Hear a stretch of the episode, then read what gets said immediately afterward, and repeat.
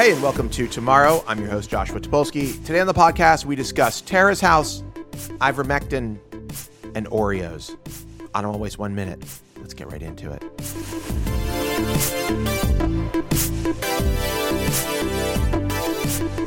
Uh, Ryan, we're back. We are back. And we're back and we're and we're ready. We're ready for all of the things that Okay, couple of things. First off, Ready for some bad things? First off, I'm going to make a concerted effort. I listened to last week's episode, which was an unfortunate mistake on my part. But I uh I, I said like too much. that was your takeaway? I'm going to work my, my takeaway was the conversation was utter perfection, but I sound like and I'm using it there uh just cuz the word has to be there. I sound like a teen on cocaine. uh, so I'm gonna I'm gonna really watch my likes this episode, and we'll see we'll see how the how Tony responds if if he feels like that's the uh, you know it's an improvement or or maybe it, it'll be a it'll be a uh, somehow a Disruption. the disruption or an impairment to the overall his overall enjoyment. Um, all right, let's talk. There's a lot of stuff going on right now. First off, there's a lot of bad news. I mean, I should we should just say that.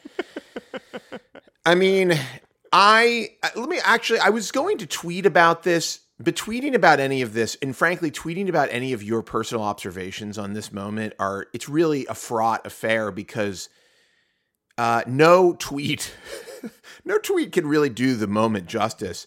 And no matter how many times, and no matter how many ways, and no matter how many GIFs you will use to compare our current situation to, say, The Handmaid's Tale, Josh, are you talking about Wirecutter going paid? I am talking about the uh, absolute nightmare scenario of and of the New York Times Wirecutter reviews going behind a paywall for five dollars a month. I, I Ryan, you're Ryan is of course citing this because I've just been on a tweet tear about how they did a the best white shoes post and their top recommendation is Chuck Taylor's, which is like like Jesus Christ. Jesus Christ wore Chuck Taylor's. He was wearing them right before they they took them off to put the nail through his feet on the cross. hey, okay? Josh. They if were like thirsty, they were like we, we recommend a glass of water. we Jesus Christ. They were, they were they the, the the Romans were about to nail him to the cross, and he said, "Hang on a second, I just got these uh, these Chuck Taylors. They're my favorite white shoes. Do you mind if we remove them?" Uh, it's uh, now listen, they're great white shoes. Okay, by the way, they come in other colors. It should be said they're not strictly white. They're great shoes. Uh, everybody knows that Chuck Taylors are good white shoes if you need a pair of basic white sneakers. It's just it's literally I, I just a think trope that like people like talk show hosts like Ellen will wear Converse to look like Yeah. humble and regular. Just mean- a I regular mean, person just- with good taste. they're just like they just are they're they are standard issue which is fine. It's great. Tell us about the standard issue. Uh, and then their next two recommendations are absolutely awful. But whatever. My point is it's very funny. The idea that you would pay five dollars a month to to get a recommendation that literally any 12 year old would be able to give you. Uh, but but also anyhow but i think that you know logically you can spiral out from that and go the best white shirt it's hanes the best jeans or levi's the best phone for most people is an iphone you know that sort of if thing. you're serving ketchup this season, it's got to be Heinz.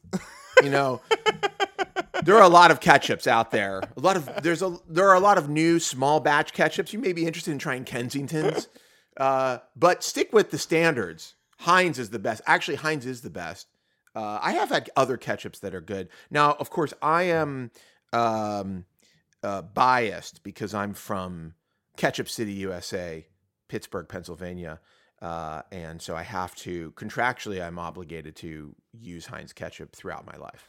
But um, and also show people how to get it out of the bottle when they're You gotta hit the to- 57. you do have to hit the 57, but you have to hit it in a very specific way. And the Uh-huh. reality is that a lot of people, a lot of people don't know how to do it, and Mm-hmm. they look like complete assholes while you're having lunch with them.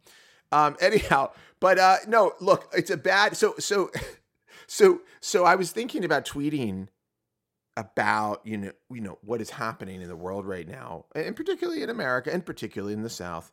Um, but also there's some nice north northeastern stuff happening as well, uh, and also West Coast. And frankly, it's a, a it's a unmitigated shit show across the country. But but but there there is no way to go on Twitter or really almost anywhere else and and make a.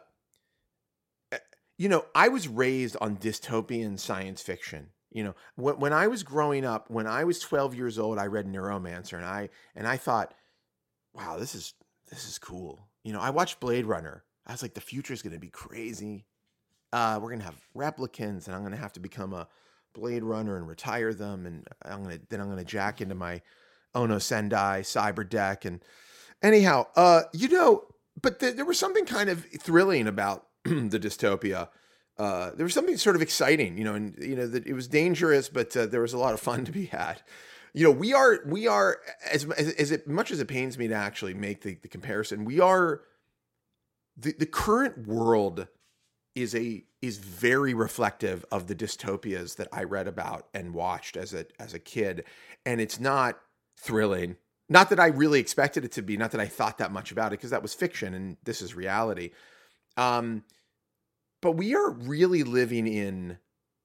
I mean, we were listening to the radio the other day, and there was an ad on the on on New York's uh, classic rock radio station 1043 about why you should get vaccinated against the coronavirus and the ad was the ad really sounded like something from a movie from like 1992 it sounded like an ad from Freejack or hardware i don't know if you know these movies but it was it's like it's like in hard in the movie hardware which is a movie about a by the way everybody should watch hardware it's an amazing film, a formative film from my youth. Originally received an X rating because of a very steamy sex scene in it.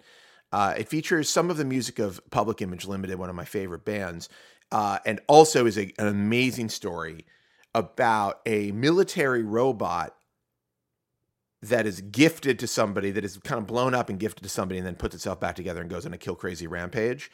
Um, but it's also commentary on obviously on like overpopulation and on climate change and on all the stuff that people were talking about, so really started thinking about and talking about uh, quite a bit and putting into a lot of fiction in the 90s. But um, uh, but in hardware, they have marijuana cigarettes that they sell in packages. And and I remember in 1990 or whenever the movie was made, I thought I was like, oh, this is so this is such a sci-fi little sci-fi detail that's so interesting. It's like those it's like those uh the the umbrellas in Blade Runner that have the neon Mm-hmm. pole. You know, you're like, oh, that's yeah. In the future, we'll have we'll have like neon umbrellas. That that makes sense. It actually makes no sense, but I guess it could help you see the person carrying the umbrella. But uh, but I was like, oh yeah, that's such a weird, quirky little detail that they are advertising. You know, marijuana in you know like they advertise cigarettes and you know weed and and uh, they had like you know a population ban, there's a ban on on births because you know there's too many people and everybody's got like radiation poisoning from the multiple endless wars that they've been engaged in. Uh, but as I was listening to the radio the other day, and they had this ad about the, the coronavirus vaccine and why you should get it and how it protects those around you and protects you and you know can stop the spread of this like uh, uh, pandemic, it just was to me reminded me of the ads from hardware. It just sounded so alien and so unusual and so uh, upsetting. You know that we have to run ads on the on the radio to tell people to get a vaccine that can save lives and save their life is bizarre. I mean, it is just like that's not normal. You know, it's it, people usually when there's a new vaccine for a serious disease or virus or illness or whatever, people are like, "Wow, finally polio, we can finally tackle polio or chickenpox or uh, any of these things." It's very unusual. It's very dysto- dys- dystopic. Anyhow, so then so then, you know, there's this new law in Texas that, that went into effect, which is effectively bans abortions. It bans them after six weeks. And then that part of the law is actually, in a way, is the nicest part of the is the most reasonable part of the law. Now I don't think it's reasonable at all. I think it's fucking batshit crazy. But but comparatively to the second part of that law, it sounds pretty normal because the second part of the law is it bans abortions after six weeks. And the way the law functions is that any citizen, any person, even people who don't live in Texas, can bring charges against other citizens, doctors, any healthcare providers, the Uber driver that may have taken someone to a uh, to an abortion, uh, cl- you know, to a clinic, to a Planned Parenthood clinic or whatever, uh, the a person who may have given someone advice or given them a phone number, the uh, a a random citizen can file a lawsuit against these people, and if they are successful in their lawsuit, those people have to pay them ten thousand dollars. It is the most it is probably the single most deranged, unconstitutional, 1984 esque fascist fucking state law that has ever been enacted in this country. And it is directly targeting women and their bodies. It is so, and so when people like everybody's like the Handmaid's Tale, the Handmaid's Tale, and you know what? It is just fucking like the Handmaid's Tale, but that doesn't do it justice because it's so much more fucked up, and it's also so much more real. And like, I, you know, it is. I'd love to. I mean, we're going to talk about some other stuff that is fun. Okay, later, Tony. I know you're like, come on, guys. I've already, I've already been crying all morning. Um, it's just like I just think that we. It's hard to take stock of the the the the severity and the insanity of this moment it is so twisted and so and so out of sync with the uh, direction of where we are going as a society and and where we are going as a progress as, as a truly largely progressive society I there are really are no words, and so I thought about this morning. I woke up and I was I started writing this tweet, you know, because I wanted to express my sort of uh, anger and and depression and and puzzlement at the whole thing. And I started writing. It was you know it was like yeah wow. Uh, I I feel like I should have been more prepared for this dystopia given all of the stuff I read when I was a kid. But literally writing it, I was just like, this is pointless because there there's actually no way to sum up how truly deranged this moment is and how it feels like we're a, we've almost been abandoned by by the leadership in this country to f- push back against it. I mean, I, we don't we don't live in a fucking Catholic Christian fascist fundamentalist country. The majority of people here are not fucking pro life evangelical brainwashed fucking Catholic robots. And by the way, even most Catholics don't aren't pro pro life. But but we somehow have arrived at a place where our policies reflect a minority opinion and a minority stance and a minority choice. And I don't really understand how that's happening, except that the one part of our government seems to be incapable of meeting this challenge on the fucking battlefield. Anyhow, so just a very strange morning, very strange week uh, that we've been having because, oh, and in addition to all that shit, and in addition to the surging coronavirus stuff, uh, we also have had absolutely uh, demonic storms in this country that have destroyed towns in the south and now are working their way up. I mean, we're what I'm experiencing of it at least started in the south and have just worked their way up and now blazed through the east coast last night and and literally like 15 people died in New York. People drowned. They people in their cars got trapped in their cars in flooded areas because of this insane storm and drowned. Roads split open, holes opened up in the earth. We our infrastructure, I mean, the city flooded. The the subways flooded. People's houses flooded. No one here is actually prepared for climate change. Our infrastructure is absolutely crumbling. And and it really is Josh, you sound really is- hysterical. They're not going to do. they're not going to overturn Roe v. Wade.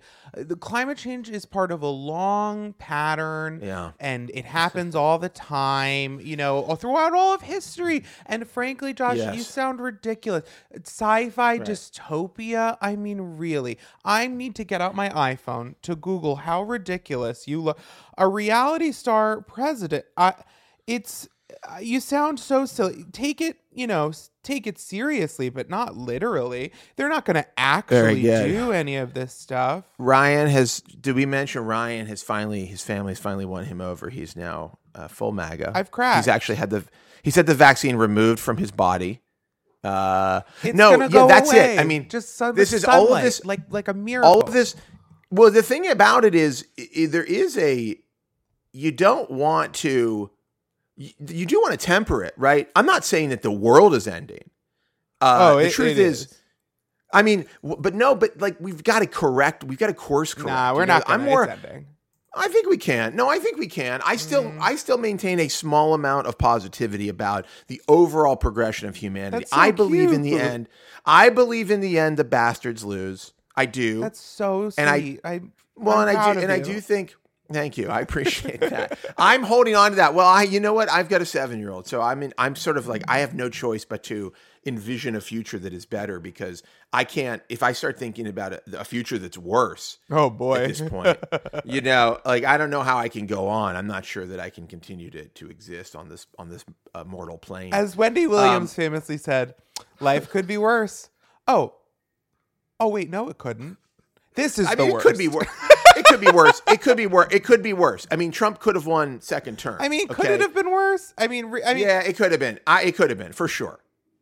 I mean, think about Trump in power now. sure, if Trump were sure, in power sure, now, sure, sure. But at least I don't know. I think we'd be crumbling at the same rate. I don't see people doing a whole lot. well, I think, but a lot, but all of this is. I mean, all of this is. I mean, remember the Supreme Court refused to. Well, you know, Biden and the Democrats could pack the court right now, but that would be hysterical. Uh, Well, they could. That No, would they- be a hysterical no, overreaction. They can't pack the court. They can't pack the court because we have two, at least two senators who are rogue Republican senators posing as Democrats. Well, they should just and napalm them. Oh, but they can't. they can't. that. They can't napalm them because they have a narrow majority. I mean, mm-hmm. this is. But do this they is- have a I mean, this- majority if they can't pack the court? I mean, they don't have. No, I mean, they have a. They have a fragile majority, and the truth is To do what with? I don't, yeah, exactly. I. I don't know What's the how- point of it what- if you can't use it? Well, exactly, but you can't use it if you've got if you've got a couple of people who are there to be. No, I know, but I'm just saying- have- I'm saying there aren't any rogue Republicans. Why doesn't no rogue Nancy Republicans. Pelosi take her 150 million dollars personally and just stop that? Uh, no, why does why don't any of them? Because she doesn't the, care. Because nobody cares. Where the fuck? I mean, to be honest, Nobody with you, where the cares. fuck are They're just getting their Joe money. Biden? Where's Joe Biden and, and Kamala Harris today? Where are they? on TV, on TV, going, we are going to, I'm going to sign the executive order. I'm going to mandate X, Y, and Z. I'm going to like pull some Trump shit. Go to go to the Supreme Court with a, with something that they have to, somebody has to challenge because you pulled some some uh, weird ass executive order, non constitutional nonsense. You remember Trump very early on, one of the first things he did, he did this travel ban, totally unconstitutional. The fir- it got knocked back, it got knocked back, it got knocked back, and then eventually it went through. I, we need somebody uh, on the on the side of the Democrats needs to understand that that we we continue they continue to bring. They're like we're here for the fight. They brought like a they brought one of those like chains from the Warriors, and some guy has a bat, and like the Republicans are roll it. They literally drive a tank into the Capitol building and then just just just ballistic missile the rest of the the the, the people who are on the ground. But It's they like don't even I have don't to because they're understand. brainwashed fucking white piece of shit American asshole monsters Yes. will go purchase a tank at Walmart and roll it up for them. Right, exactly. their no anyhow, money. the the anyhow, listen, I know we're preaching to the converted here, uh, but at any rate, it's frustrating and insane and bizarre. Uh, and and and no, as much as everybody wants to go on, um, every everybody wants to go onto Twitter and, and say this is just like The Handmaid's Tale, or I told you so, or we knew this was coming, or whatever. It's it's you know what? Take the energy. Take the energy and go get people out to vote. I don't have I don't have any energy anymore. I tried. I. I, tried to get people out to vote. I told people, "Look, this is going to happen." Then the apocalypse happened. Oh, look, this is going to happen. Nobody cares. Uh, uh, you know, Yeah. I'm going to go out Well- there and say I I've spent the last I've spent all of my summer running into my family and saying they say, "Oh, the weather's so ridiculous." And I go, "Oh, climate change." And nothing. And then today I get a call Wow. from my mom that she's like, "Are you safe? How crazy? What is up with the weather?" I, I you don't Yeah, want to know. Why am I going to go around campaigning just- and telling you something that you don't want to know?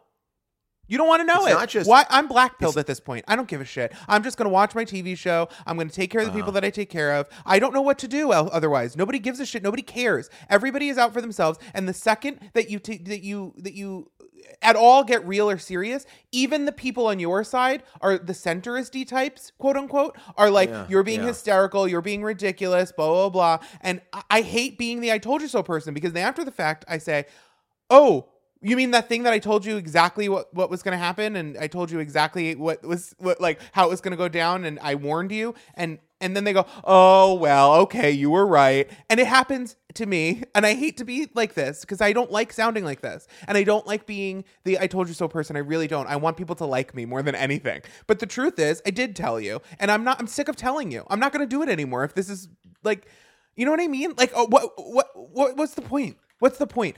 In 2019, Nancy Pelosi said the Green New Dream or whatever. Really? Really? Look at the infrastructure in New York City. It's a whatever? It's a Green New Dream or whatever?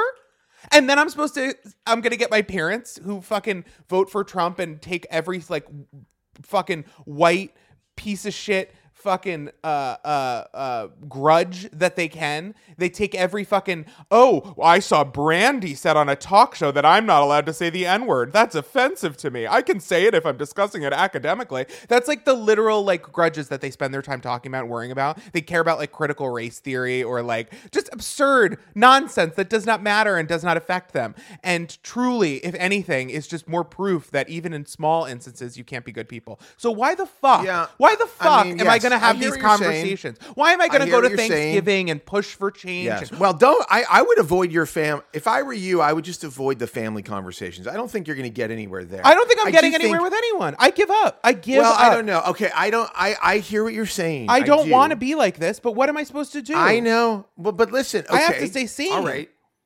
no, you do have to stay sane. And listen, maybe you need to disengage. But what I'm saying is this. Uh, I don't know what the future holds, but excuse me. I don't know what the future holds, but it truly. I mean, there is an element here where.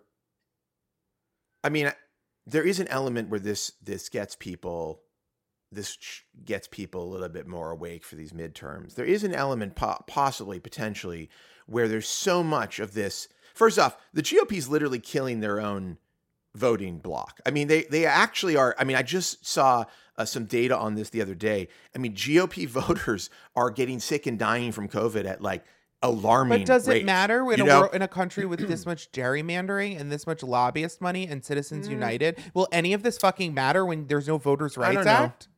I mean, maybe I don't know. They don't have. Listen, I mean, the, the, I, the what we're experiencing now. I mean, this whole the abortion thing, for instance, the Texas abortion thing, is a product of four years of having Donald Trump as president. It is not like this was always destined to happen. We put this country put someone absolutely evil in power, and he did everything that he could to turn back the clock on society and on America. And and a lot of that's still around. I mean, he put he put three Supreme Court, he got three Supreme Court justices into the court. Now that's first off is unprecedented in a single term. It's unprecedented. The the the the luck. I mean, it is absolutely like the fact that Ruth Bader Ginsburg was still there and died during Trump's presidency is absolutely you know just. I mean, first off, could have been prevented. Could have been prevented. Uh, she could have retired and could have been replaced with a with a liberal I- young but that's a perfect example of like Yes. of- but it's a perfect example of why I just I don't care anymore. You should have retired. Right. You didn't. We all fucking told you to a million fucking times. You didn't. You had to be there. Nevertheless, she persisted because it was so inspiring that this fucking Yeah. 99 year old woman could you know, fucking glue herself up there. Listen, was she delightful and feminist and blah blah blah in the early 2000s and the 90s? Blah blah blah. Yeah, yeah, yeah, yeah, yeah. Okay, amazing, trailblazer. But you should have fucking stepped down, and but that you didn't. Yeah, undid no, I- I all of the work, all of your life's Right. work, and that Nancy Pelosi and Joe Biden and fucking Kamala Harris and everyone else will not just step up and take action of some kind, Yeah. whether or not it's hysterical and outrageous. Because guess what? Everyone wipes their ass with yesterday's newspaper, and the GOP knows Right. that, so they do hysterical, outrageous things, and they just get their way. Yeah, I I, give agree. up. I, mean, I give this- up. I'm not. the- I'm, I'm the- sick the- of this. I'm sick of fucking uh, hearing about how Elizabeth Warren did some statement. Okay, can you do something besides a statement? Yeah, it's it's it's it is bad. I mean, I, this to me is is the story here is is not that the Republicans have continued to push their absolutely insane evangelical fundamentalist agenda, which is, by the way, people are like Sharia law. Oh, this is Sharia law. It's like, hey, this is like saying that's extremely racist. What this is actually is evangelical white Christian fundamentalism, which is scarier and frankly more deadly than any Muslim shit you've imagined And they in your have mind. been any- telling us they would do this since the 80s. They have been repeatedly saying this is their goal. And then it happens and people are like, "How in this in a modern country? They fucking told you." It's it's nuts. Anyhow, the the point is the I you know look, uh, where's the silver lining? At this point, we can't see it because it actually flooded last night uh, and took several people with it. But the, you know, there is there has to be action. I mean, to me, it's what is what is missing is the, I mean, I get your rage about Nancy Pelosi. These like these people who have been in power for so long. First off, I mean, whatever. Just structurally, we have problems in this in the way that our uh, government is is fu- functions. I mean, we have an we have a absolutely dysfunctional government. I'm not saying that other people's governments are great or that the way they've structured their uh, uh, their political um, you know parties or or or or functions are superior. But whatever we're doing now, whatever we're doing now, is not working and and this this this game this this bipartisan bullshit that Biden and Pelosi and Schumer and all these people you know this is you this that's over. It just we got to we got to get away from it- that. We have to this is war. The the It's the war. belief that things will just magically work out because that's inevitable and that's what truth and justice and goodness is is a product of the media. And it's also a product of the fact that like for the later part of one century we were on a pretty good roll with some social issues that's it there nothing else No. in history points to any of this working out nothing else in human history points to us solving any of these problems coming together any of this shit unless we take really drastic action and nothing points to us doing that so i i I don't want to be blackpilled and here arguing for nothing. I'm the, usually the person on here being like, donate, make your calls, blah blah blah. I don't know. I don't know what to do at this point. I really don't. If nobody wants, if nobody cares, if everybody just wants their Netflix and to ignore the realities that are happening, then that's what's going to happen. And if, uh, like, uh, uh, everyone who gets any level of comfortable just wants to ignore everything like i don't i don't know what to do then i don't know what to do because you're either suffering or you're part of the problem and i don't really know I, and I don't want to be like, oh, let's move on and talk about something else. But I kind of just want to move on and talk about something else. We're not going to solve it here. Nobody here, nobody, nobody in this fucking in my surroundings, my physical or emotional surroundings, gives enough of a shit. So part of me is like, well, let's just talk about, you know, let's just talk about the app store because you know at least we have some control over that if we complain. yes yes no we can't you and i will per- not personally be able to fix this a massive institutional uh historic problem uh but it is it is i think i don't know. Listen i'm i'm frustrated obviously. You're I guess I'm not that black pilled because I do feel a dis- responsibility to bring it up. right.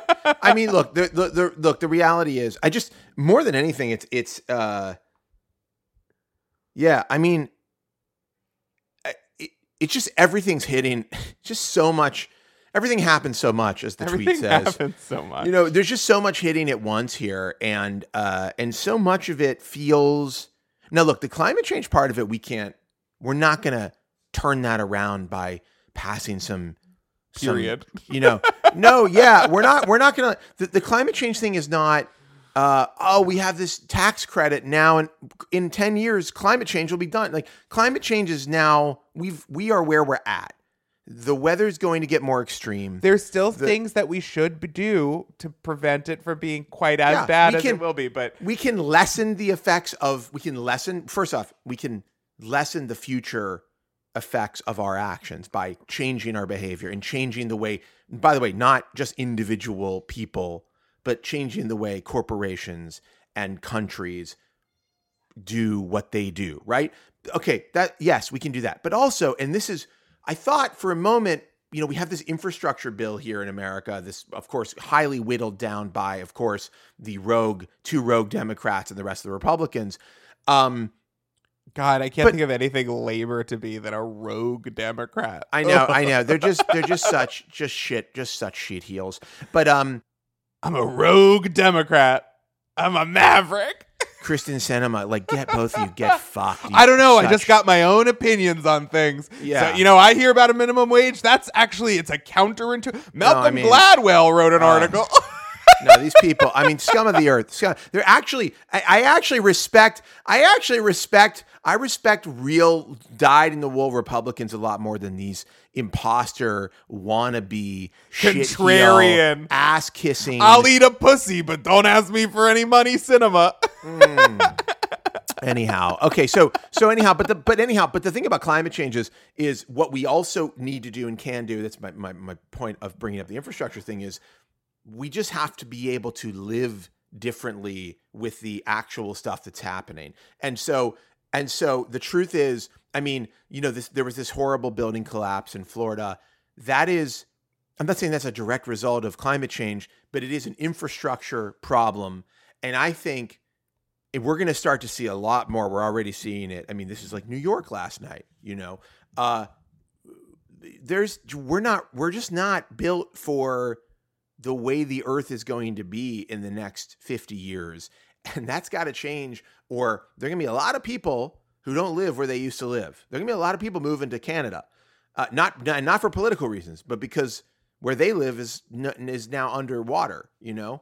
Uh anyhow, okay let's move on because the truth is, you and I can't personally solve this. Tony, even though I know Tony wields enormous political power, uh, he can't personally solve. I this. can't get Sony to change how you turn off the PlayStation 5. I don't think I'm going to fix this. Yeah, neither Sony nor Tony can fix what ails America and the world.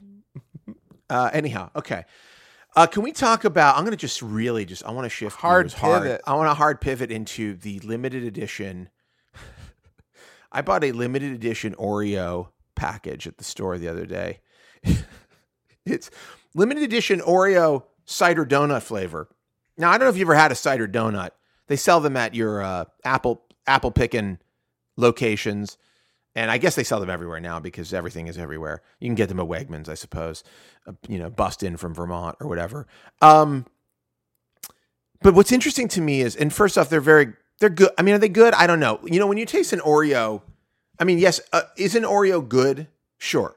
You know, is it? Does it taste good? It's America's favorite cookie. Sure, why not? But like what it actually tastes when you really taste it, it's a bizarre flavor. I mean, I have I don't eat Oreos. I don't actually I'm not a big sweets person. And and and, and in fact, I I it's very unusual for me to buy a, a package of cookies, but uh but I saw these and I and I said to myself, "Self," I said, "Josh, you got to get these." But um anyhow, they taste good. They're they taste a lot like chemicals, but I think that's how Oreos always taste. I think they kind of taste like you know they got sprayed with whatever they spray the McDonald's hamburgers with, which is like it's good. Like you eat it and you're like, yeah, I'm enjoying this, but there's a kind of underlying level of what was the spray? This was sprayed with something that kind of makes it taste like food. Anyhow, um, but what's more interesting to me is this this limited edition concept that the drop drop culture has just eaten the entire world, and and, and I don't know if it's a good thing. You know, Oh, it's I- definitely not a I'm good thing. fatigued. I'm very fatigued by limited edition. I I like Mm. now. I like getting things Stunts that are that cost extra like that that cost extra uh uh materials and money to create for attention it's not going to end well i don't think this is a good development for capitalism that everybody's product is limited edition and Yeah. poor and ba- like badly made like It's like just- like they o- it only needs to exist to get you to buy it once because they're going to be onto another flavor but by the next time Well, it's just like also there's a just a huge question about uh what what it, what is this? What are we doing here? I mean, obviously it's marketing more than anything. Obviously, now uh, companies that you know that make things like Oreos have done things like this for a long time, but they don't they didn't historically call them limited edition.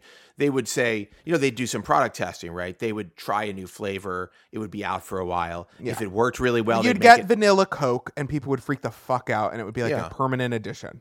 yeah, they'd be like, okay, we've tested it for a year now, and it seems like people really like it, so we're going to make it. These are obviously different in that they're specifically marketing them around this concept of limited availability, you know, and uh, you know, I think it's, have we all fallen for it? I have a I have a Chromatica Lady Gaga Oreo cased in resin sitting on my coffee table. We've all fallen for it. That at least It's- is it's- it's- a, it's- a, a, a, just a conversation piece, you know. These these are just in a bag. how for how long will we fall for it? No, I know. I mean, and, and also drop culture is annoying because what was interesting about what was interesting about collecting things, what used to be interesting was, um, you know, it's like you had this obscure knowledge and you were paying attention to things that a lot of other people didn't pay attention to and things had value to you that maybe didn't have value to other people because because there was something you know sort of inherent in the history of that thing or in your uh, uh, your relationship with it or that there was a community built around it that kind of happened uh, organically and now there's these elements of within the community where you can go okay we the you and i see value in the same things and so let's talk about like what that value looks like. Now drops are just this kind of foregone conclusion. Now limited edition is this foregone conclusion that that we can create value apropos of nothing by simply limiting by by by by creating false like scarcity right? That that there is no there is no actual scarcity. Idea. i mean they could keep make they could keep making the uh the cider oreos you know? They could. There's nothing stopping them. There's no it's not like they had an ingredient. They're like hey we got a shipment of cider donuts that we were able to freeze dry and turn into cider donut powder but we own we got this one truckload from a farm in Vermont and now that after that's gone we can't make them anymore. No they formulated this chemical in a laboratory that tastes like cider donuts and they can make as much as they want. And so what i find annoying is the is the false scarcity uh position of you know there are clothing brands that used to make limited amounts of what they could make because like couture you know fashion let's if we go back to really the alt the original drop the original limited edition is is is fa- is is is fashion and it is couture and it is that's like basically custom made or very few are made. They're made for runway shows. They're made for select buyers. But you can't just walk into a store and buy all of those things for lots of different reasons they're expensive to make they're hard to make they have to be custom fit you know fashion is bullshit and they like to invent things out of thin air and say that they're valuable um it's wearable art uh but but but now it's like or you know oreos don't fucking tell me you can't make more cider donut Oreos. You can. You're just pretending you can't so you can sell these and get like some kind of weird, you know, marketing moment out of it. Uh, and I find that to it's be the Disney vaultification of everything. And yeah. I think Bitcoin and false scarcity will have always been a bad idea. And I think it, I knew it was a bad idea the first time I heard about it. Then I kind of fell for it because I was like, but I want money. but no, it ends up it's a bad idea. NFTs are a bad idea. I They're thought bad. that I thought the NFT stuff was the first really interesting um, uh, sort of commercial development for for uh, cryptocurrency and for the concept of of digital, um, you know, these sort of digital signatures that can exist for something that is the original. But the problem is. I mean, we've talked about this before, I think, but the problem with NFTs and this whole concept of, of, of scarcity is that there, one, it's it's it's a, you can say you've got the original, but for But what does that even mean? Well, for ninety nine point nine percent of the human beings that exist in, in the world, that doesn't. Wh- What an original is that if you have a you know you've got a digital signature somewhere that says that's the first one, that's the only one, it doesn't really matter. Outside of quantum physics, what? Who cares? right, Who cares? Right, but then, but then also, I mean, all of these, all of these artists. First off, there's there's just a lot of bad art. That's actually a big one. Is that art is predicated on some sense of value, and the value isn't just like the market says so. Like it isn't just that someone ascribed a monetary number to an image and now that's valuable. It's that there is a whole community of people that have agreed that it has some kind of intrinsic artistic value blah blah blah and it's like that kind of you kind of take it away when joe schmo like rendered a, a you know a 3d chair and is like, I'm selling this as an NFT. And it's like, okay, you bought a chair model on Thingiverse or whatever, and now you're selling mean, it as an NFT, but you're also selling 16 by 16 pixel pictures of rocks, and I'm selling them each for $5 million. But But you're also, but you're also, it's like they're selling duplicates of them. You know, they're selling editions. So you, oh, I made a thousand versions of this exact of this JPEG. It's like, well, that's what if I sit down and make great. NFT too, and it's better, and then I just I have the original NFT think you should do it. of those 16 by 16 rocks, and I say We should just this is NFT two. It's the real one. It's the sequel. It's actually more expensive, and this is the real original. When you this think is the about it- coin. when you think about it. The uh, you know, Bitcoin is the original NFT. I mean, Bitcoin. Someone It just sat literally- I down mean, and said, like, literally this is, money but- now, which was a funny idea, but not in in reality. It, Well, I don't same- think it holds together. it's the same metric, right? It's basically that uh, there's one of these, and it's the only one, and it can be tracked, and it can be, and it, there will never be another one. But like, okay, but what is it? You But know, what it's is not. it? It's, It's not just a bunch it's not of code. But of course, hey, what is what is a dollar bill? But of course, at A dollar point in the bill is I have to pay taxes with it. That's No, what it's- At some point in the That's past, what it is. Well, but at some point in the past, a dollar bill was backed by something like gold. But then again, you're also like, what is gold? It's a you know, it's- Ultimately, I don't have to pay Bitcoin taxes, so nobody's forcing it to be real. The only reason the dollar is a real thing is because the United States military exists. Right, right. No, when you get down to it, of course, I mean, this is real like freshman year uh, weed conversation, late night weed conversation. Sure, but it, I mean, it, but I think it speaks to all of drop culture and all of artificial scarcity being a society that is entirely premised on scarcity. Like capitalism is entirely premised on scarcity, on there not being enough supply and demand, so that the, only the market can work it out. But it ends up we have an endless supply of a lot of things, Yeah, and we no, no, don't no. want to give it to everybody. We- so we, we- create artificial scarcity so Right. that rich people can be special. well, no, I mean, I, it's it's it is. I mean, you know, we're, everybody's always like capitalism is a hell of a drug, but we have centered our entire existence around this this concept of of of uh, exchange and uh, and commerce and scarcity and haves and have-nots. And and I'm not saying that there isn't an exchange there can't be an exchange for for services or an exchange for goods. Like that's i mean it's completely acceptable that we've built certain parts of our society around that. It does feel increasingly like all we have is the exchange and i mean i think i, I mean i've been thinking a lot about like you know kanye west released a new record donda a record an album donda which is you know I, i'll everybody is entitled to their opinion i i I, I think it's quite a poor album in terms of you know his output. Uh, but you know, a big part of it was just he was going to do it, and he's holding these sort of listening events, and they're making all this money on merch, and it's like, you know, and it's like inevitable when the record came out.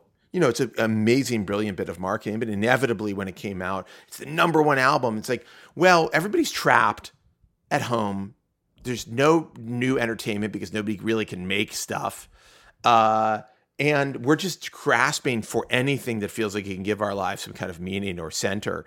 And I do think you know there is it all it is all sort of tied into this this concept that like we live for acquisition and exchange. You are a consumer and nothing else. You know, You, you, you live right. to consume and produce. I mean, I say this as a, as a, one of the best consumers of all time. I mean, I, I fucking love to consume. I love to shop. I love to like get into a hobby and put money into Ah, I can it. binge Netflix like nobody's fucking business. Yeah, but but there is a limit. To me, there's a limit now, and I feel increasingly I see the I see the contours of the I see the contours of the construct and uh, of the of you know I'm I'm I'm like getting red pilled. Uh, where I'm just sort of like, why am I? I'm like on this treadmill, you know. So we were talking last week about some keycaps that I could have bought, but I didn't. Um, and uh, and the you know this acquisition of items and this exchange this this commercial exchange it can be you know it is fleetingly exciting and interesting. And by the way it dovetails great with my next topic that i want to I want to get to but but No i do spoilers, think no but i do yeah no spoilers. But i do think the this concept of this sort of manufactured scarcity there's a it's going to arrive at a, at a kind of bad end point where we start to that whole thing just loses absolute value because when everything is artificially scarce then nothing really is artificially scarce. If everything can be manufactured to be limited edition then at what point do you go uh, none of this matters. Like, there's a new limited edition thing every week. There's a new limited edition Oreo flavor every week. So what does it matter? It I mean, just now ends Oreos- up being the Pokemon problem of okay, but certain people hoard this anyway. Right, So- right. Well, but like you know, the nice thing about Oreos is you really can't hoard them; they go bad. well, Um, um, I- tell us, did you like the Oreos? at the yeah, it's end of the good. It's day? pretty good. It was pretty good. I was fine. The chromatical It's, ones were great. it's too sweet, in my opinion. I think Oreos are too sweet. These Yeah, ones they are too sweet. They, They are are too very sweet. good. They have a kind of like acidic sweetness to them that I find. Um, There's a cheap sweetness that they shouldn't have. Yeah. Anyhow, but you know, it was it was fun. I saw them. I bought them. I ate a couple. Uh, I don't feel highly compelled to go back to them, but no, Oreo Oreo is actually kind of a bad example, except that it's just annoying that they're like, we do limited editions too. It's like you're a fucking cookie company, and you don't need to do limited editions. Please put your dick back in your pants. Like this is unnecessary. Uh, you know, we, see, leave it for like things that I actually will hang on to. You know, limited edition sounds great, except when it's a cookie that will be stale in a week. It's like Limited edition is fun when it's a game console because most people buy it when it first comes out, but then some people hold out and get the limited edition one. And then when you go to their house, you're like, "Oh, that's fun," but nobody. Like, "Oh, I you have mean, the Halo." Most people are not Yeah. buying multiple Nintendo Yeah. DSs. No, I bought the you know what, I bought the fucking limited edition Fallout 4 with the with the uh Yeah, the did. pip with the pip boy, you know? And you know where it is? I don't know, in fucking storage. I don't know, in a box somewhere where I've completely forgotten that it exists because it didn't matter. I bought it because I it was a this piece of plastic. yeah, it's like pull this consumerism, this pull of like I gotta, I gotta get it. It's limited. Anyhow, um, I got a Galaxy Fold three. I bought the Galaxy Fold. You did, you did. I had, I had. Speaking of uh, crass consumerism, I had. God, I mean, Samsung. By the God way, this this 'em. is why I'm black pilled. yeah, God, God, God love them. They've got me on. They've really got me now. I mean, I every couple of every generation or so. Yeah, I'll skip. I'll usually skip a generation. They're like, hey, trade in your Galaxy S twenty one Ultra and get seven fifty. Uh, They gave me a seven hundred fifty dollar uh, trade in for my Galaxy S twenty one Ultra, which I have to tell you is nuts. I mean, Yeah. that's like pretty close to what I paid for it. So I was kind of like, you know what? It's not my main phone. The new Fold seems kind of good. I've I'm kind of interested. I you know I'm bored. Let me just let me just do it. I'll just order it. Anyhow, I did. But um, I'm excited. I haven't gotten it yet. I'm uh, I was you know, but it's I used to. It's funny. I- mean, I I there's something so liberating about not feeling like you need to get it. Like you, I remember how I used to feel with the old iPhones, where you know you'd be like, "Oh my god, it's it's gonna be out like tomorrow at 9 a.m. They're opening the doors. You can stand in line. They're gonna you'll be able to go get it. Did you pre-order? They're pre- doing pre-orders at midnight. You know, 3 a.m. There's gonna be pre-orders or whatever. Um, and now it's like, yeah, dude, it'll be available. Like, you know how I feel? The truth is, the incremental difference from the iPhone 11 to the iPhone 12, I wasn't like, oh my God, what if I don't have it on day one? I was sort of like, it doesn't matter. I'll wait. I'm not going to rush to get it. And it's sort of a liberating feeling, but it's also, you know, I mean, of course, increasingly, I'm, I'm, I'm sort of, you know, questioning why we need a phone at all because I'm not leaving my house. Uh, and I don't plan to leave my house ever. But but uh, yeah, I got the fold. I don't know. I, I'm I'm curious to see what it's like. Uh, uh, you know, in practice, I I don't know. I, I gave in. I had the I had the the cart filled so many times. You know, I just sort of would wake up. I'd look at my email. They had some offer. I mean, they're very good. I'll give Samsung uh, points once you once you buy one of their devices. They're very good at marketing the next device to you. But um, I had so many times I hovered over the the uh, purchase button and then I just didn't. And then one day, ah, one day I just decided to do it, and uh, I, that's it. I have no really further thoughts on it except that I'll report back when I get the absurd phone that I'm going to be You're embarrassed gonna to take out. love it for 30 days, people. And then you're yeah. gonna say, "I hate this thing. I never use it." Yeah, yeah, yeah. Oh well, the nice thing is it's I'm I I I'm barely using either one of my phones to be honest. So I don't think it's a big I'm not like, wow, if I give up this other phone and start using this one, what if I don't like it? It's sort of like, well, okay, then in a few months I guess I'll get rid of that one too. Um, but uh uh anyhow, okay, unrelated, speaking of of consumerism but unrelated, I haven't taken my Oculus out in ages. Uh my Oculus Quest or whatever. And Do you have the okay, one or the two? I have the two. So wait a second. So so so the, uh, a week about a week ago or a week and a half ago, we uh, Zelda went to a birthday party at a a place near now there are these places now you know what you know what Dave and Buster's is right you're familiar with mm-hmm. Dave and Oh Buster's yeah, I know. Okay. there are these places that have been maybe I've talked about them before. I was unaware of their existence until I had a child, and and not surprisingly, I mean, it, there are these these places that exist in the world that are like massive combination, like arcade, gymnasium, rock wall, trampoline, go kart warehouses. Okay. Do you know anything about what I'm talking about right now? Yeah, You, and they're they're like places that are it's all black light and you're talking about what what existed on Long Island pre 2004 was called Sports Plus. It was a giant Costco-sized warehouse in which you Yeah. could go to 4D movies. Yeah. You could go on a play place. You could ice skate. There was uh, candy. There was it's concerts were happening, but very small ones in the Yeah. back for Yeah. children. It was it's. I mean, it's bedlam. It was. It was it's bedlam. on No, earth, no, no. But it's, It's, absolute. It's absolute. Just. I mean, actually. So so we went to a place that's that's not too far from us.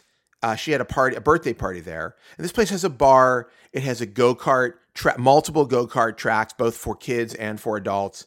Um, it has uh, and a massive arcade with games with arcade games that are brand new, which they're still making.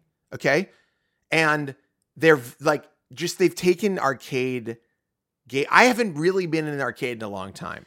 Oh, I went to an arcade in in uh, in uh, uh, Daytona Beach, Florida, Oh, with my brother. That was some of the most outrageous machines have been built in the last few years. Yeah, no, and and and uh, so so Zelda's at this party, you know, with her friends, and Laura and I were just hanging out. My brother came to meet us. Uh, he brought uh, his son Julius and my nephew, and and we were just first off, it's like Las Vegas, and you know, last time we were in Las Vegas was 2019. Uh, no, I guess it was the beginning of 2020, uh, right before the pandemic for CES, and it was the first time I've ever been in Vegas where I actually really enjoyed it. I mean, every time I've ever gone to Las Vegas has been for basically for CES or some other event, not for pleasure. Not, I don't, you can't even imagine going for pleasure, to be honest with you. But uh, we had a really good time there. The input team had a very good time, uh, and what I was what I was struck by at this arcade. I'm getting to the Oculus. Okay, this is there is an actual through line here No, I'm sure there is. what I was struck by being in this place was how much it felt like Vegas and how much I was enjoying it. And uh and I guess that's a testament to the fact that we've been trapped indoors and not able to travel for so long. But so they have all these new arcade games that are just super immersive. They actually have an amazing Zelda and her cousin played the most amazing game which is it is a box you go into, it's a room and it has smoke and those lasers. You know, it has lasers, and it's like a scene from a movie where you have to go through the lasers and you've got to like do like parkour like through the lasers or whatever to get to the vault. It's like that. So you have to dodge around the lasers to like get to certain parts of the room. It's sort of an amazing idea. Whoever thought of it, it's like a Mission Impossible game, basically. Um, anyhow, but they had there at this uh, at this arcade, they had a Walking Dead game and Laura and I were like, let's play the Walking Dead game. The Walking Dead game is you get inside of a booth and you have a uh, like a bow and arrow type of apparatus that has like a crank on it. And it's like a House of the Dead style game. It's like a shooter on rails. John and I actually played through all of a House of the Dead arcade game while we were at the Daytona Beach. Like a like a new one? yeah, like a like a modern House of the Dead. Yeah. We played through like an hour of it. It's not the one because there's a game because they had a game there that I didn't get to play where they have it's they have a you um the trigger on the gun has a pul- uh, it reads your pulse and No, but it- that's it- so cool. Yeah, yeah. There's a was, it's there's a horror game. I think it's a Namco game, and they they has like air and and all these different effects, and it responds to your to your um, level of, of anxiety based on your heart rate. So Wow. yeah. Anyhow, but the but the Walking Dead game we played was actually unbelievably fun, and it's basically like a VR game. Uh, where you're you know just shooting arrows into zombies' heads, which which I, I, it just is a great game. It was just super fun. Like I didn't want to stop playing. I mean, eventually we had to because Zelda came out of her party. Uh, but then, so she so I- ruined the arcade for you.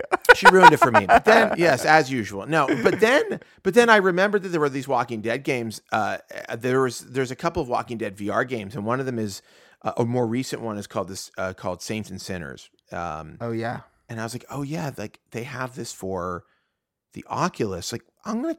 I'm so I was so like psyched by playing the this Walking Dead game in the arcade that I thought I'm gonna bust out the Oculus and check it out. And I have to tell you, I'm I was I'm so impressed. Now I can't play for very long because I get very motion sick. I mean, I just I just think I don't know. I mean, they haven't gotten VR to a point where I don't get motion sickness after about 20 minutes. So Usually on the Oculus, I'm fine, and I don't think it's because the Oculus is a better device by any means. Um, well, but I think latency it, I think is reduced a bit, but Well, I mean, it's uh, well, I was going to say compared to the PlayStation. Um, I don't think that Oculus is that amazing of a device that is preventing my nausea. It's that some games, if they're built mechanics wise up for VR, cause me a lot less nausea than when they bolted on. Like Yeah. Resident Evil Biohazard with VR was a vomit comet. Like yeah, that seems John like and really I tough. John played through it and he did it, but he did it by taking a medication, having a fan on him the whole time,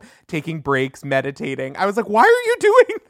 Yeah, I I was I was thinking that the next time I really wanted to play, I would um maybe take some Dramamine or something. Emetrol and To, ginger. yeah, to counteract the um the effects of of the motion sickness, which is it feels very intense. But um but uh anyway, so so so I started playing the game uh and I got to say I'm so impressed by just in a short period of time how far I know it's an old game. It's not that new. I mean, it's a couple years old or something.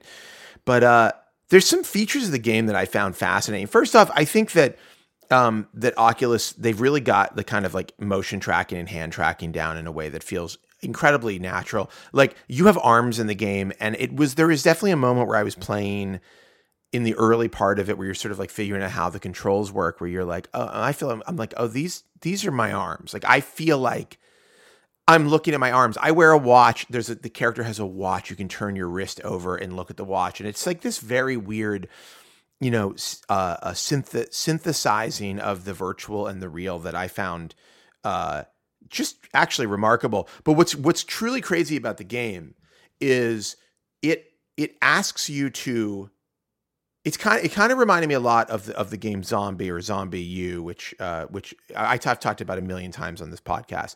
But it was a Wii U game that um, you use the controller as a backpack, and when you needed to get something out of your backpack in the game, which was an in, it's an incredibly intense, one of the best zombie games ever made. In, uh, when you needed to get something out of the backpack, you basically had to look down at that screen and you couldn't see what was going on on your TV. And so it was created this very sort of intense feeling of like panic. You're like, okay, let me get out this like these bullets and reload my gun or whatever. Uh, the Walking Dead game uses the backpack concept, but it it it basically needs you to physically and and other sort of other locations on your actual body. It asks you to physically get things out of like you have a holster you want to get the gun you have to reach down and get it. You have a knife it's on a holster you want to reach down it's your left hand. If you want to flip the knife over so it's you're holding it not like you'd hold a butter knife but you're holding it so you can go down like kind of like you know kill a zombie with a downward stroke like through the top of the skull you have to throw the knife in the air and catch it to flip the direction that you're holding it. And and and i just found it's a remarkable feeling when it when you go through all that stuff and you're like okay now I, there are these like physical locations in my body where if i want to get my axe out it's on my back and in order to get it i have to reach behind my i have to reach over where like i would reach uh, around if there was a axe on my backpack or whatever and pull it off. It's it's that that alone just that interaction is such a powerful um and and and well executed and so we're still so early in VR. I, I still feel like we're so so early, but it's such a well executed and elegant and fascinating and just very realistic uh, uh, sort of construct for a game or concept. You know, I, I I have to say, like, I'm just I was very impressed by it. I have I had not touched the Oculus in a while. You know, I played some of the the um the Vader Immortal games, and I thought those were fantastic, just narratively. This is uh definitely a um, it's definitely a a step in a direction that I think is really exciting. I think their the combination of their hand tracking, their motion tracking, and the fact that it's so self-contained is just like kind of kind of mind blowing. So, I mean, I hate the fact that they're owned by Facebook. It really just bothers the shit out of me. But it's hard to deny that whatever they've been doing over the last couple of years has been uh, significant. You know. Um, anyhow, all right. That's just that, that's just my my. It's a completely unrelated to anything that's happening in society observation.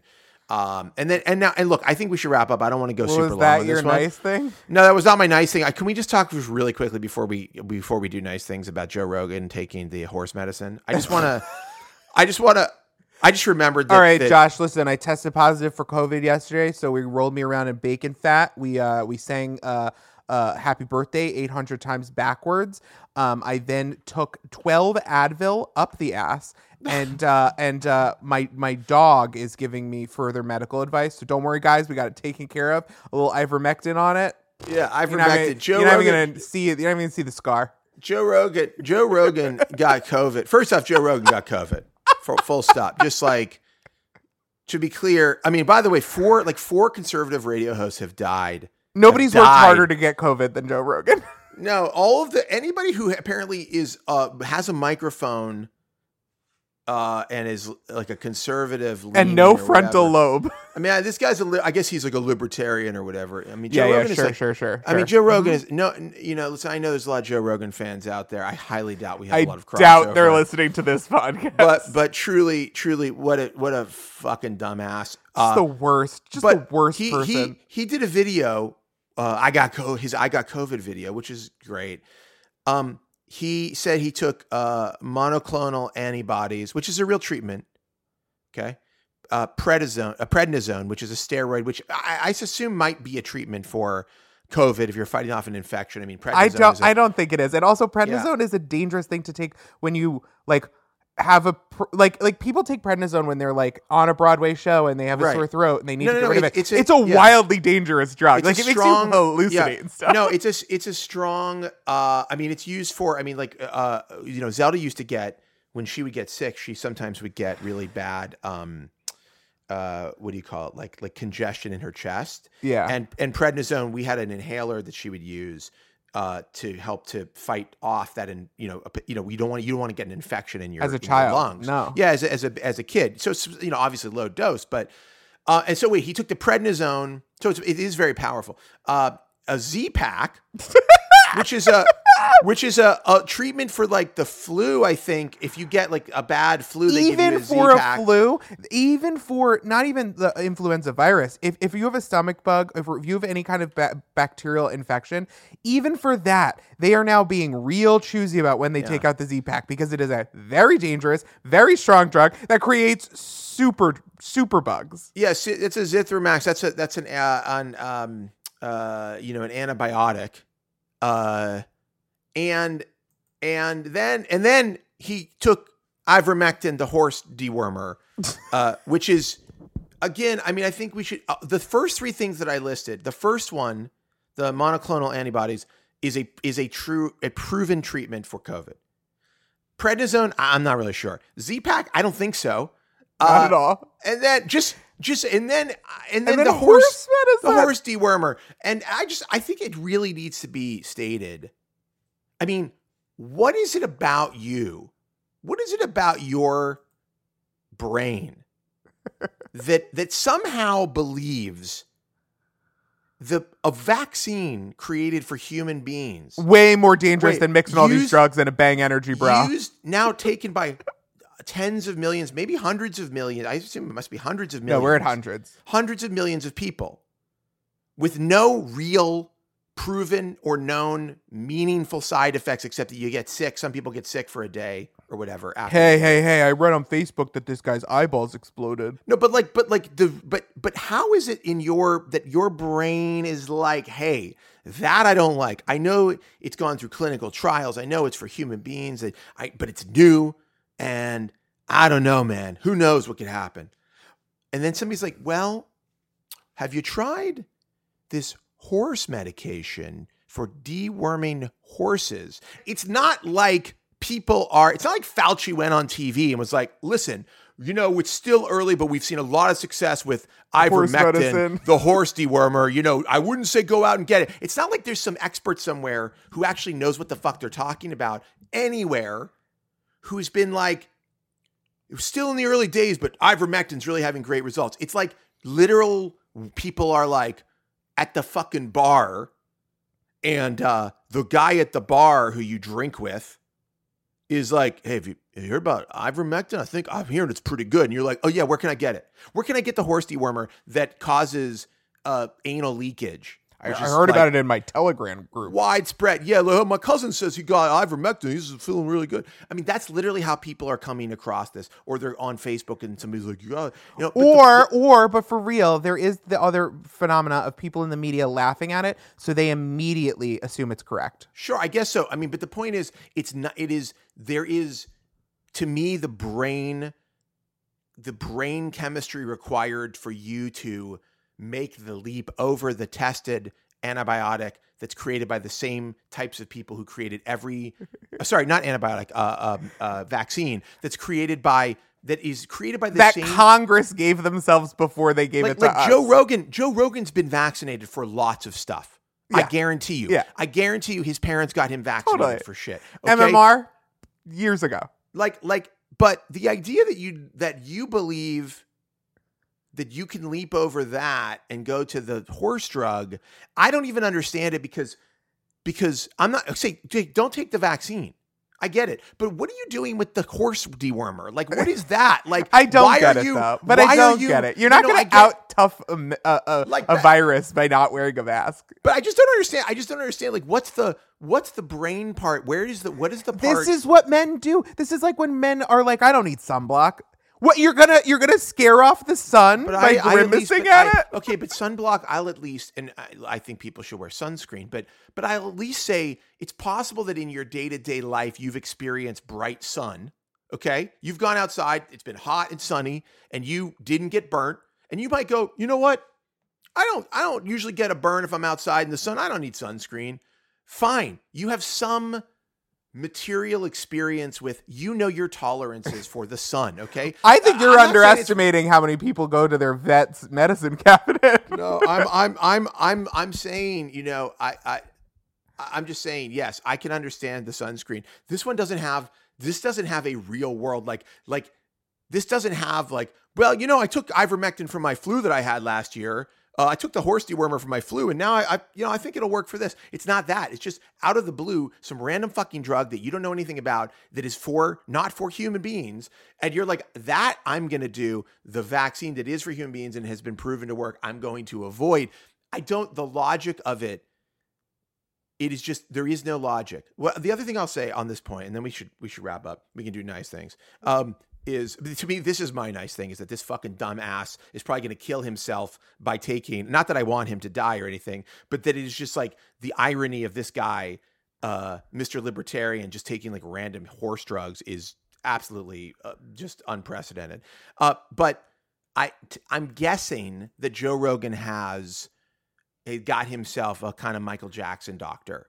And uh you know, I would just say like Michael Jackson had a doctor, a real doctor who heard Michael Jackson's shit that he was dealing with or whatever and was like, "I'm just going to like give you all sorts of crazy ass drugs and it is no big deal to me to keep you absolutely fucked on drugs all the time."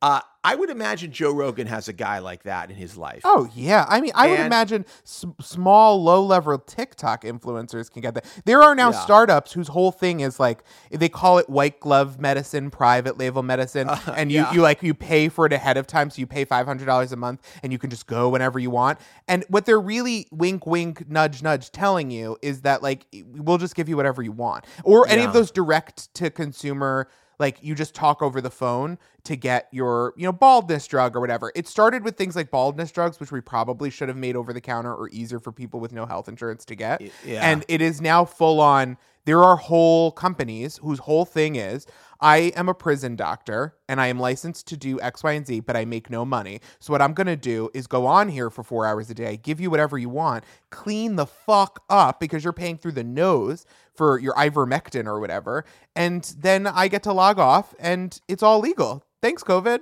That's a real thing, and that's how people are getting their hands on all this shit. They really are. And so, uh, yes, Joe Rogan definitely has a guy, but I think it's way more common now for people to have guys. And I think you're underestimating how many people Google shit and just try to fix it with shit in their house. A lot of people in this country are used to just like putting Windex on stuff.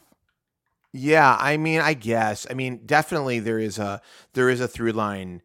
Uh, there's absolutely a big, big through line about our uh, embarrassingly bad healthcare system in this country, and the fact that um, the fact that people are just trying you know, house household remedy. I mean, these aren't even household remedies. Like, I would understand. if They aren't. like- they're farm I, remedies. I know. I would understand. I really would understand if somebody was like, um, you know, I, you know, uh, my my old, you know, we put ginger, you know, we steam some ginger and and put some vinegar in there, and you breathe in the, you know, you breathe in the mixture, and uh, um, you know, it, it clears you up. I'm like, okay, I get it's like a old remedy, old home remedy, cool, you know. But this is not that. This is like my vet used it to deworm my horse, so probably should work with COVID. It'll cure this plague everyone's dying of. probably should be good for the for the COVID. Um. All right. Anyhow, let's. You want to do nice things? Yeah. Okay. Go ahead. Do Um, my nice thing- things. we say this every time, but um, Oh my my, God, nice I thing know. is another reality show. Sorry, but uh, do you know what's going on in the Real Housewives of Beverly Hills? I don't actually, and I you haven't heard about that? Okay, no, no, no. I don't watch. You might have heard real- about that. No, I don't think so. Okay, so the lawyer from the Erin Brockovich case had a wife who Erin named, Brockovich. no, who was named Erika Jayne. Uh, she named herself after a soap opera uh, Okay. character. Yeah. Um, and she is a lady who she was a stripper. She married this really old guy. Hmm. They lived A, together a tale as old as time. for several decades where she was cosplaying as like, you know, a trad wife. And then one day she decided she wanted to be a pop star at like 50. So she Oh took yeah. like oh, I remember. I vaguely remember this. Uh, she had a song. yeah, she took like 20 million dollars and spent it on that and then it didn't go anywhere. But then the Real Housewives came along and she was like finally salvation. So she got on Real Housewives. She had she basically revolutionized the show by spending uh, unbelievable amounts of money on on things that were like jaw dropping. I mean like we she spent $40,000 a month on hair and makeup for the show. Like Yeah. Okay. You don't, Absurd. that's you don't spend that on. Uh, that's my budget. they would go to my budget. Dubai and they would stay in a hotel that was like 50k a night. And she would bring her hair and makeup people to stay with them. Like crazy. And so we're watching this and it, it never really added up totally, but you were like he's a wealthy LA lawyer who's worked since the 60s in law. Like he's definitely got a lot of money, so I guess but ends up they didn't have any of that money. They were embezzling the money from the widows and orphans of uh aircraft disaster. And she was taking money from like people who had been in car accidents and they would get like a like oh you're paralyzed. You're quadriplegic now. Here's 40 million dollars. They would just take the 40 million dollars and keep telling the person they'll get back to them over the course of like a decade. And that person who is quadriplegic and has no money and can't work and like isn't getting as much from disability because they have this big payout never got their money. And they were just spending that money. And she they got caught and she filed for divorce like days before it all came out.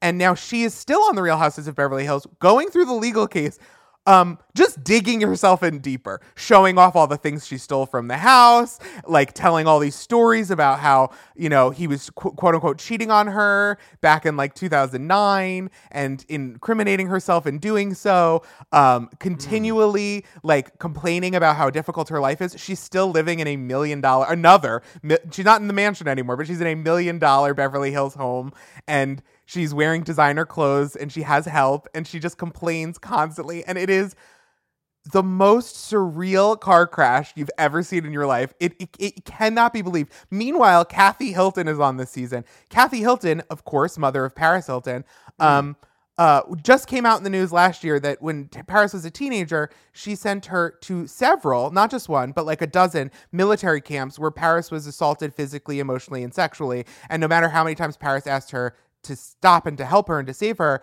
uh, she never did. And then when Paris came out of those camps when she was a legal and adult after having escaped them several times and like living in the desert, Paris Hilton as a teenager lived in the desert so that she wouldn't have to be uh, sexually assaulted at the camp her mother had locked her in. Um, she finally escaped and then went on to do the simple life so she could have some financial freedom. Someone leaked a sex tape of her, and that was her entire life. And we all made fun of her, and we hate Paris Hilton, blah, blah, blah.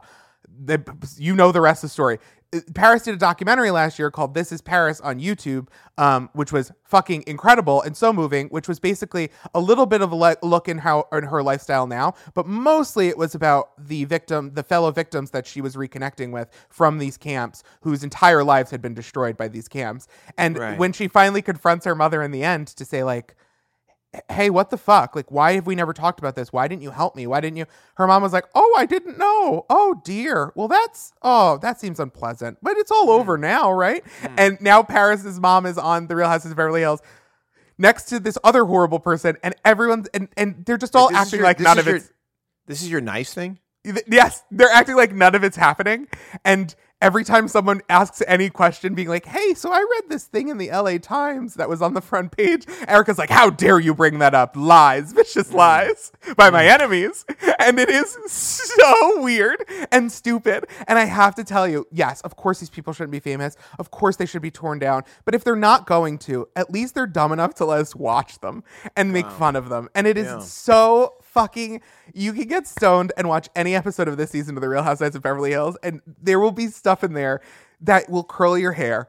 And mm. i i think it is a testament to humanity that we might be the worst people in the world but god damn it if we're not entertaining. Yeah, I mean that's all a lot to uh, right i told you it was a lot you were like i will never know what's happening on real housewives of beverly hills maybe you should I don't think so. I'm I'm uh, I am uh, keep I am not getting stoned and watching Terrace House, uh, and uh, it could not be. Terrace House could not be more of the opposite of everything that you're describing. like Terrace House, if you don't know, I'm sure we've talked about this before. Yeah, I've probably even listed it as a, as a nice thing. Is uh is a Japanese reality show where uh, three uh, girls and three boys uh, live in a house together and find out what happens when. I mean, they don't find out what happens. you start any- getting nice and you No. stop being real it's that it's, no, it's just like find out what happens when they just have absolutely normal lives and nothing major goes down. I mean, the biggest drama on Terrace House is like somebody's like, I'm gonna ask this girl to be my girlfriend, and people are like, Oh my god, like, like not even they've like not even kissed. It's like the kissing won't even begin until they get an official after after months of dating. Meanwhile, get- on Real Housewives, we came back from commercial, and Erika Jayne started it with, "So after the crash off the cliff, yeah, no, it's like it's like in the world of in the world of American reality TV, anal is first base, and it's all it, it just escalates from there. On Terrace House, it's like honestly, it's such a fascinating, it's such a fascinating look at Japanese culture, and it is such a wonderful, enjoyable, pleasant show to watch where nothing, the stakes are so low the the interactions are so gentle. I mean, Yeah. things happen where you're like, "Oh my god, I can't believe this," but it's in the context of, you know, a 10 in in Terrace House is like doesn't even register on Real Housewives. I mean, No. a, a- a 10 level anxiety nobody's inducing killing themselves on camera." on no, no, no. They're like, no, no, dude. Literally, the, th- you know, there's like a confrontation with one of the house members, and and the and and the other house members are they're like, listen, we we feel like you're really not applying yourself at work, and you took a day off last week. And it seemed that seemed really lazy. And you said that you came here. You said you came here to really build your career. And we all feel like you're not working hard enough towards your goals. And then that person, that person is like, you know, you're right. I really, I really appreciate you. I really appreciate you telling me this. I haven't been living up to my full potential, and I'm gonna change my ways. And and I wanna, and I hope that. I hope that I can make you guys proud. Like that's an actual style of interaction that you may see on Terrace House. And let me tell you, my friend, it is wonderful, and I recommend that everybody watches it. Just sit back, relax, and let the let the vi- like almost Victorian level interactions wash over you. Uh, and Uh, speaking of Victorian level interactions, on the Real Yes. Housewives of New York City, Oh, no. Ramona Singer went to a black Shabbat. That was a Shabbat being thrown in honor of black culture by uh, Oh. a Jewish woman who was co hosting it with the first black cast member. And Ramona spent the entire time explaining how Jewish people have never been nice to her and how actually white people have it the hardest. Then she stole food from the guests, from the host's house, insulted her, her, um, uh, insulted her decorating, and then left early with the bus that had taken them all there.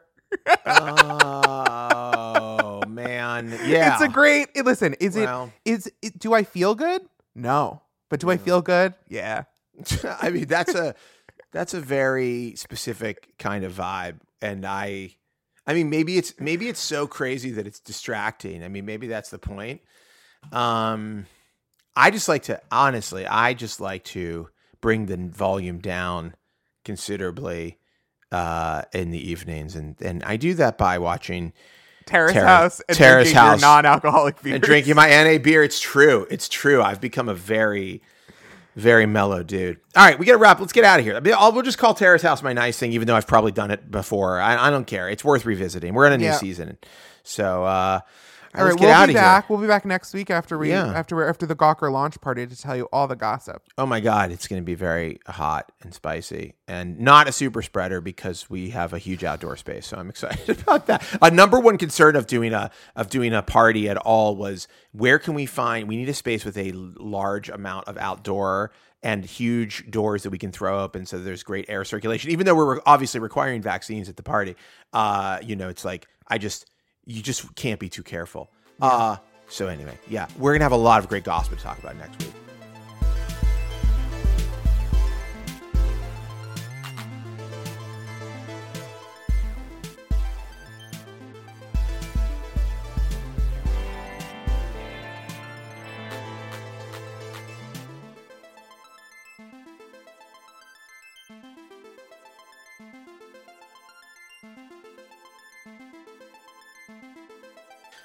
Well, that is our show for this week. We'll be back next week with more tomorrow. And as always, I wish you and your family the very best. Though I've just been informed that your family has taken a dewormer that is not for horses.